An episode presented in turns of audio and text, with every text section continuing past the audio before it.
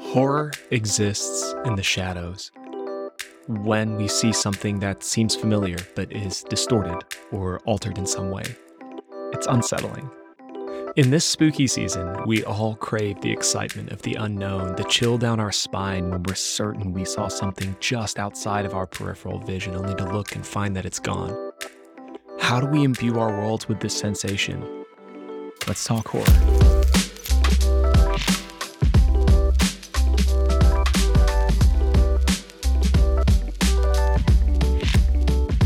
Welcome to the Worldcraft Club podcast, a podcast devoted to helping you create the most immersive and gripping settings that will draw your audience back time and time again. I'm your host, James, and today I'm talking with Seth, my partner in this world building journey. He's just written a new novel in the horror genre, and he was eager to share with us what he's been learning.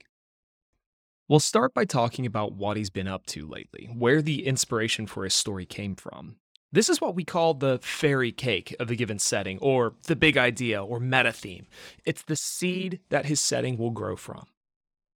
So, this latest one, you did a genre change up. You're writing horror now.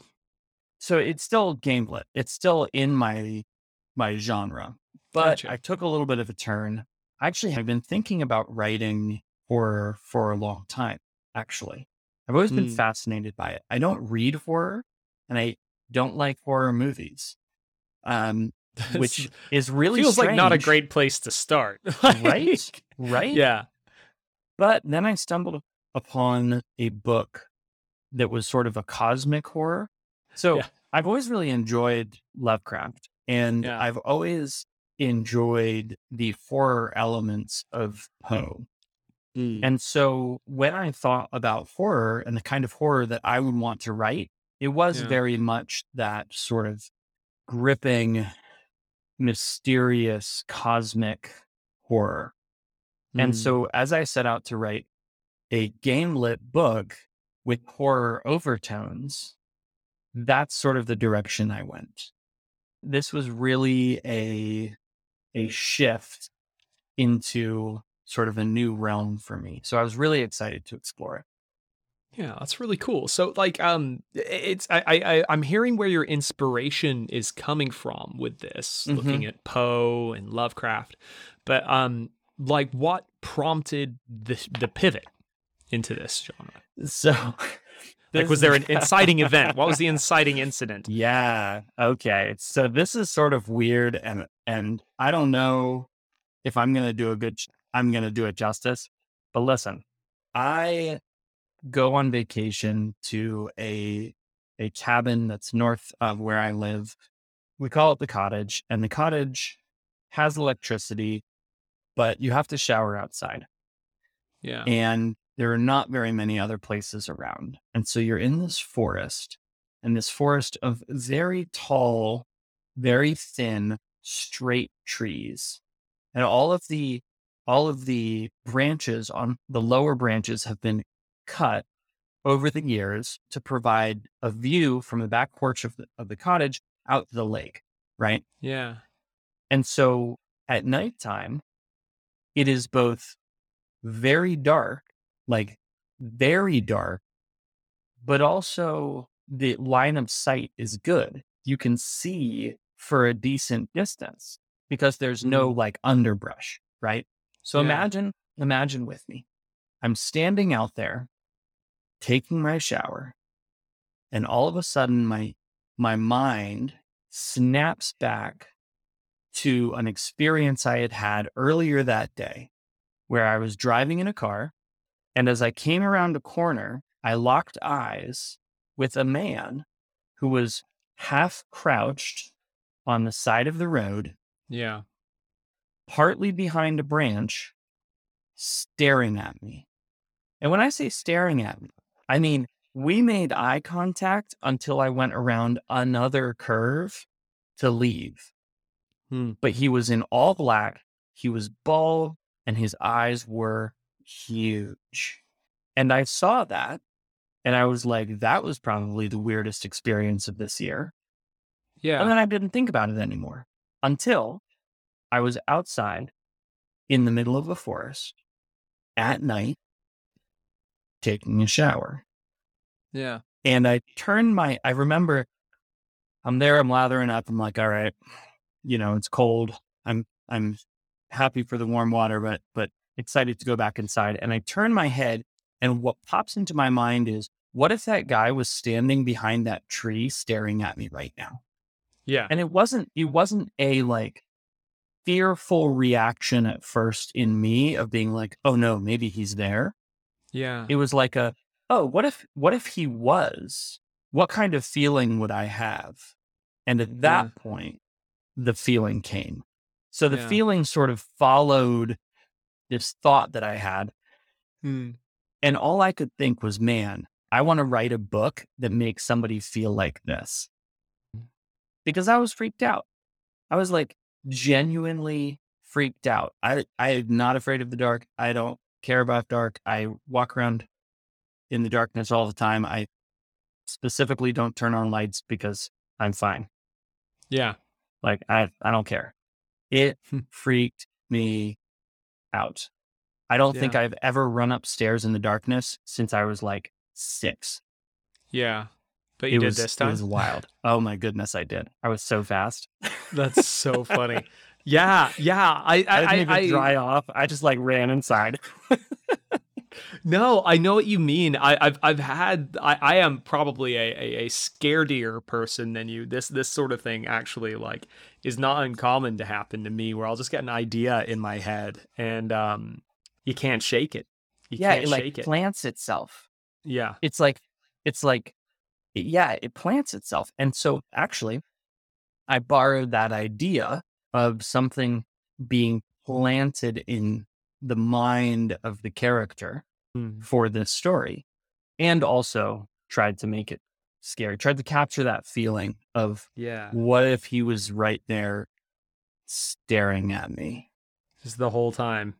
Yeah I I I, I like all I'm left wondering now is what the story with that guy is. Like I'm Right? so curious I as to like what too. he was doing, just chilling on the road. It's like I'm gonna stare at this dude. This dude needs a It good was- staring.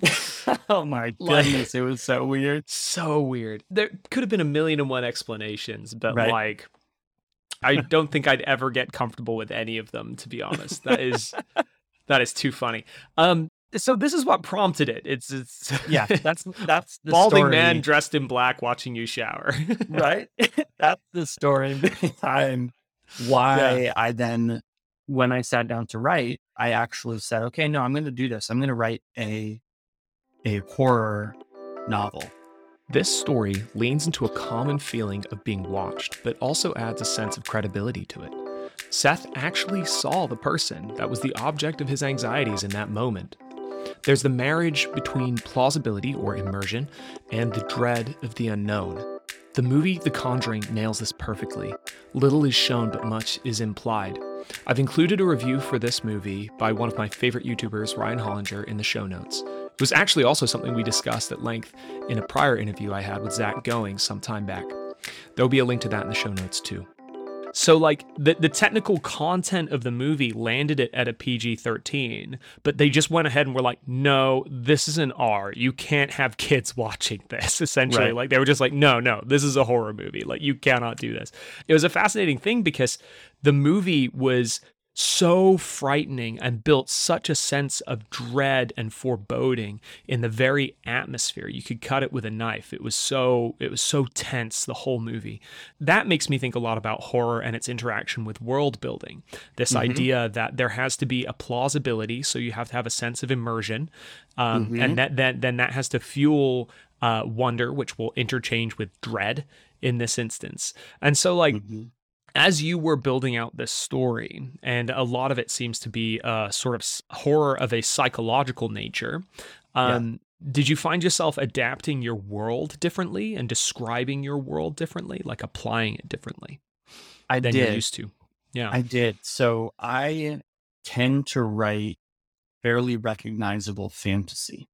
Yeah. Most of my worlds have a lot of sort of common tropes Mm. because I really like the shorthand of being able to say, this is a X, Y, or Z. And Yeah. people get it. People are familiar with it. They understand it. And it allows me to put my world in place with relatively few set pieces. Yeah. With this story, I realized fairly early on that I was actually bleeding tension from the book by not having weirdness in the world.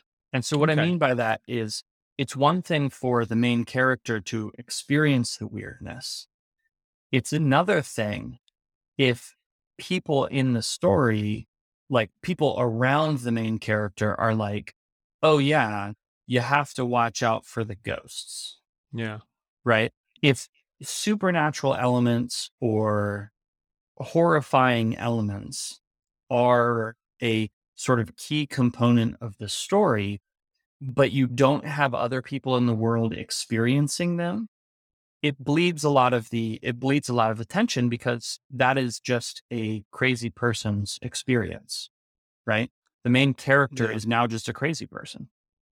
Whereas if you have the other people in the story, if you have the the surrounding cast understand and have to mitigate against experiences with these people like oh no we wear we wear our silver crosses right? As a matter of course when you start adding elements like that i found it's a lot easier to increase tension because everybody knows that the tension is a possibility and so your your supporting cast will fear that tension as much as the main character will grow to. Does that make sense? Well, i- i- actually, here's the parallel that I'm seeing in this. You have a lead romantic interest for your main character. How do you set the audience up to know that they should be interested in this person? You have another character who is not the main character That's right. go, dang, they're cute. And then it goes from there. It can't be the lead character going, Correct. I am interested in this person. It has to be somebody else noticing it. Right.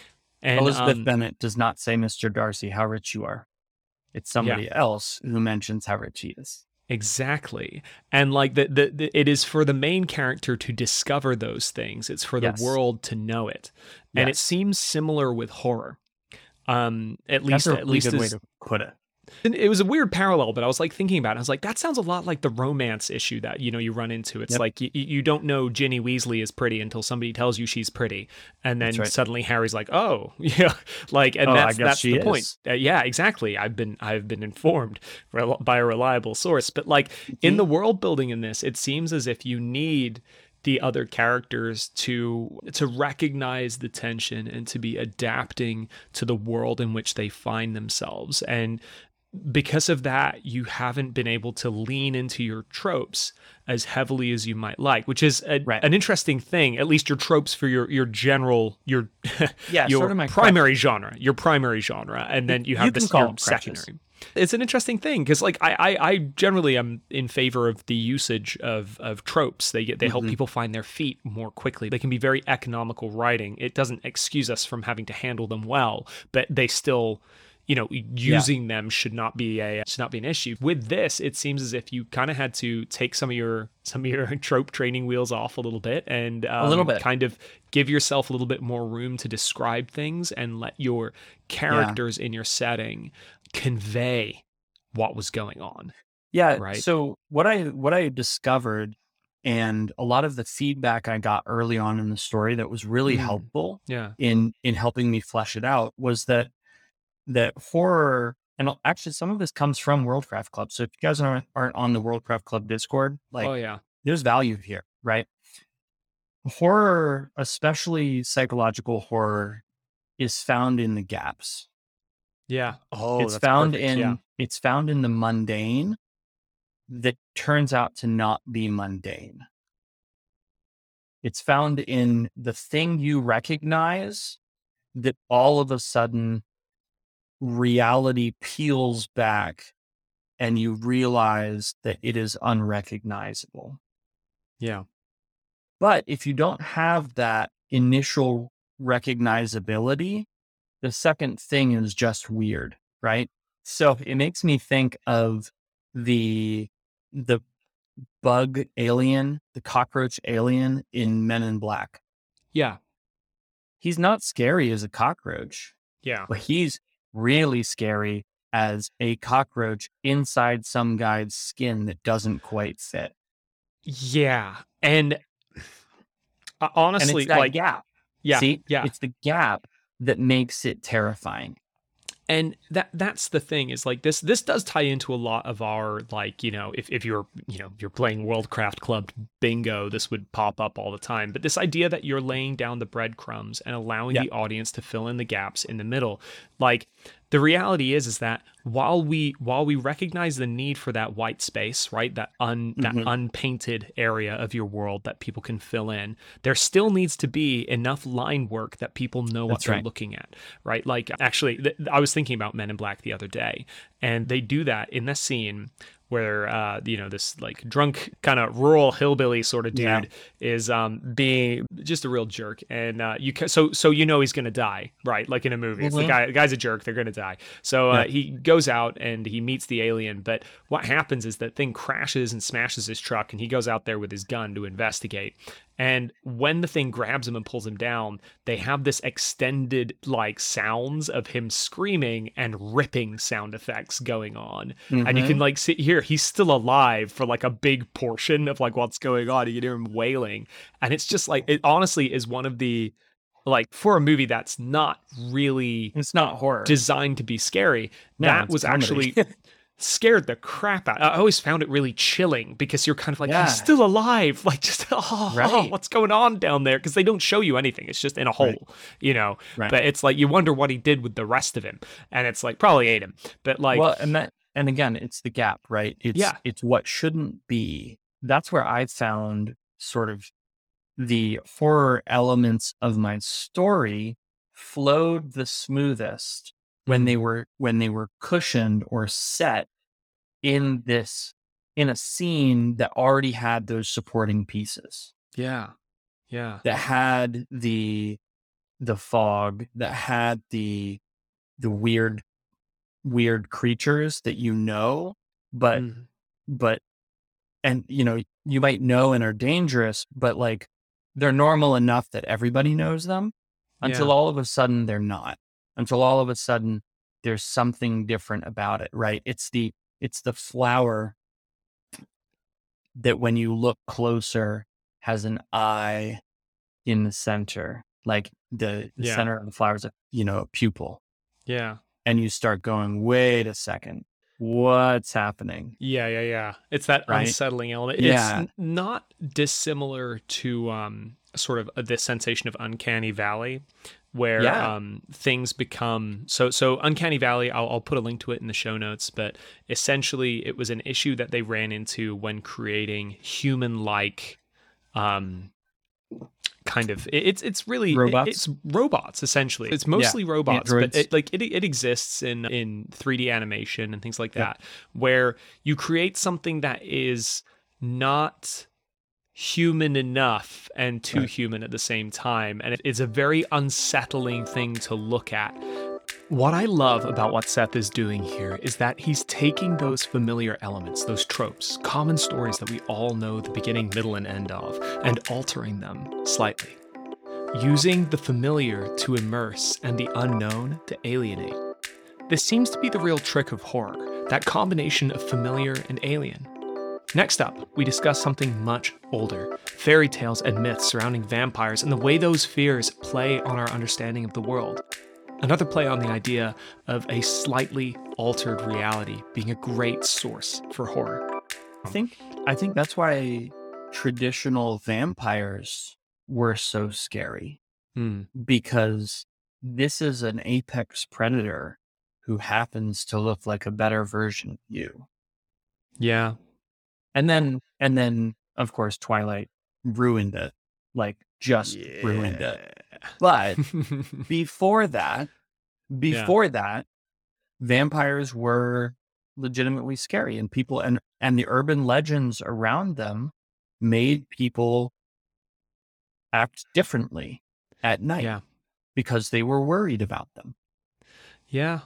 Yeah, and it's it's a lot of the fears that we harness in books as well. They they are um they're kind of they're they're centered around very practical fears. You yeah. know, very reasonable fears or explanations for things that are unknown and and and the vampire with this sense of one the undead element of it, the idea about mm-hmm. taking someone's death away from them. And there is a um there's the disease element of it. I think there's mm-hmm. the idea that something looks human and is uh, and is really, as you say, an apex predator. And yeah, that sort and of anxiety you might invite about it into your house. Strangers, yeah, that's yeah, the other one. You might strangers invite it into your house, and then it will yeah. eat you while you sleep. Yeah, that is a ugh, there's a betrayal there yeah, yeah, especially given that I'm given to understand that in many medieval cultures, treating guests well was a very important thing. Yeah. Um, and yeah. Uh, that that would fly against that uh, in yep. the form of a bat. This is interesting. So we've talked a little bit about the way that you have adapted your setting. You've realized that mm-hmm. you couldn't lean quite so heavily on tropes that are traditional to your primary genre as you kind yeah, of move and, into and maybe maybe I should clarify here. Yeah, yeah. You can use tropes, and I did use tropes, but mm. what I had to do to make them horror themed or to allow them to contribute to the horror setting was yeah. I had to take the trope and then I had to twist the end of it. Yeah. Into something that was different. Right. I had to I had to change it enough that it would produce the unsettling feeling as someone was reading through. Yeah. Well, I've, I've got, definitely got the uh, title for this episode now Twisted Tropes Writing Horror with Seth Ring. Yeah. Yeah. It was that. fun, man. So, it yeah. was so fun. And I'm, I'm going to do more of it. I think my first book is probably not going to be super scary. There were a couple of points that were definitely very, very chilling. Uh, yeah. At least as, as a writer, I felt it as I was writing and, and readers felt it or reported it. My some of my beta readers reported it. Yeah. I'm really excited for the second book in the series. I think it's going to be even better. We're really leaning into the world of sort of the, the shadow of the world, if you can yeah. if you can call it that. And I think that yeah. there's going to be a lot more room to explore there. And I'm really trying to practice what I preach and take these tropes and and massage them and, and move them and twist them until somebody who's reading it is is going to get to the end of it and be like, oh my goodness, that's a new thing and it's yeah terrifying. So as we begin to close out here, let's talk about our key takeaways. First of all, horror is found in the gaps. As I'd said earlier, horror, much like wonder, which we often talk about on the show, is found not in what is clear and well explained, but in what is unclear or perhaps even blurry. What a visitant imagines is often far more chilling than what you're trying to create in the story. So leave room for horror in your story for your visitant to imagine. The second takeaway here is that you have nothing to fear from tropes, but planting them in a way that is a little askew to what your visitants are used to experiencing can be really effective. Another element that Seth touched on here was the utilization of familiarity with those tropes. What exists in tension with wonder, or in this case, horror or dread, is familiarity. Your visitant needs to have something to key into, which is where tropes come in. But what if you take that familiar thing and twist it slightly? Drawing your visitant into the uncanny valley. This tool can be extremely effective and heighten the discomfort with the setting. Lastly, world building in horror is critical. The world needs to feel the horror within the setting before your protagonist sees it. No one knows that the love interest is cute until someone tells them. The same goes with horror. The innate fear within a setting must be something that is understood by the broader cast of characters and felt within the setting. To combine it with the other two points above, we'd recommend subtlety here and drawing attention to details that will let your visitant's mind wander into dreadful possibilities. Perhaps draw attention to all the people in a village wearing silver crosses about their necks, as Seth suggested. Maybe the shopkeeper has one hand resting on a cudgel whenever newcomers arrive, as if he anticipates danger at any moment. By way of conclusion, horror is found in shadows. Now, shadows are cast by light, but they're also distorted by it. When you're looking at a shadow, you're looking at a presentation of a real thing, but changed. This is the essence of extracting horror out of your world building, allowing enough of something concrete to shine through that a person can look at and name the shape they're seeing, but then allowing that shape to alter, to allow that sense of unease to drift into your visitant's mind. Thanks for joining us today on the Worldcraft Club podcast. If you loved what you heard here, please give us a horrifying five star review on your favorite podcatching app. It seriously is the best way to get the word out. If not, drop us an email via the link tree in the show notes. If you're looking to get more serious about your world building and want to join a community that can help you practice skills, check out our Discord, also on that link tree. For Seth, I'm James, and I'll catch you next time on the Worldcraft Club podcast.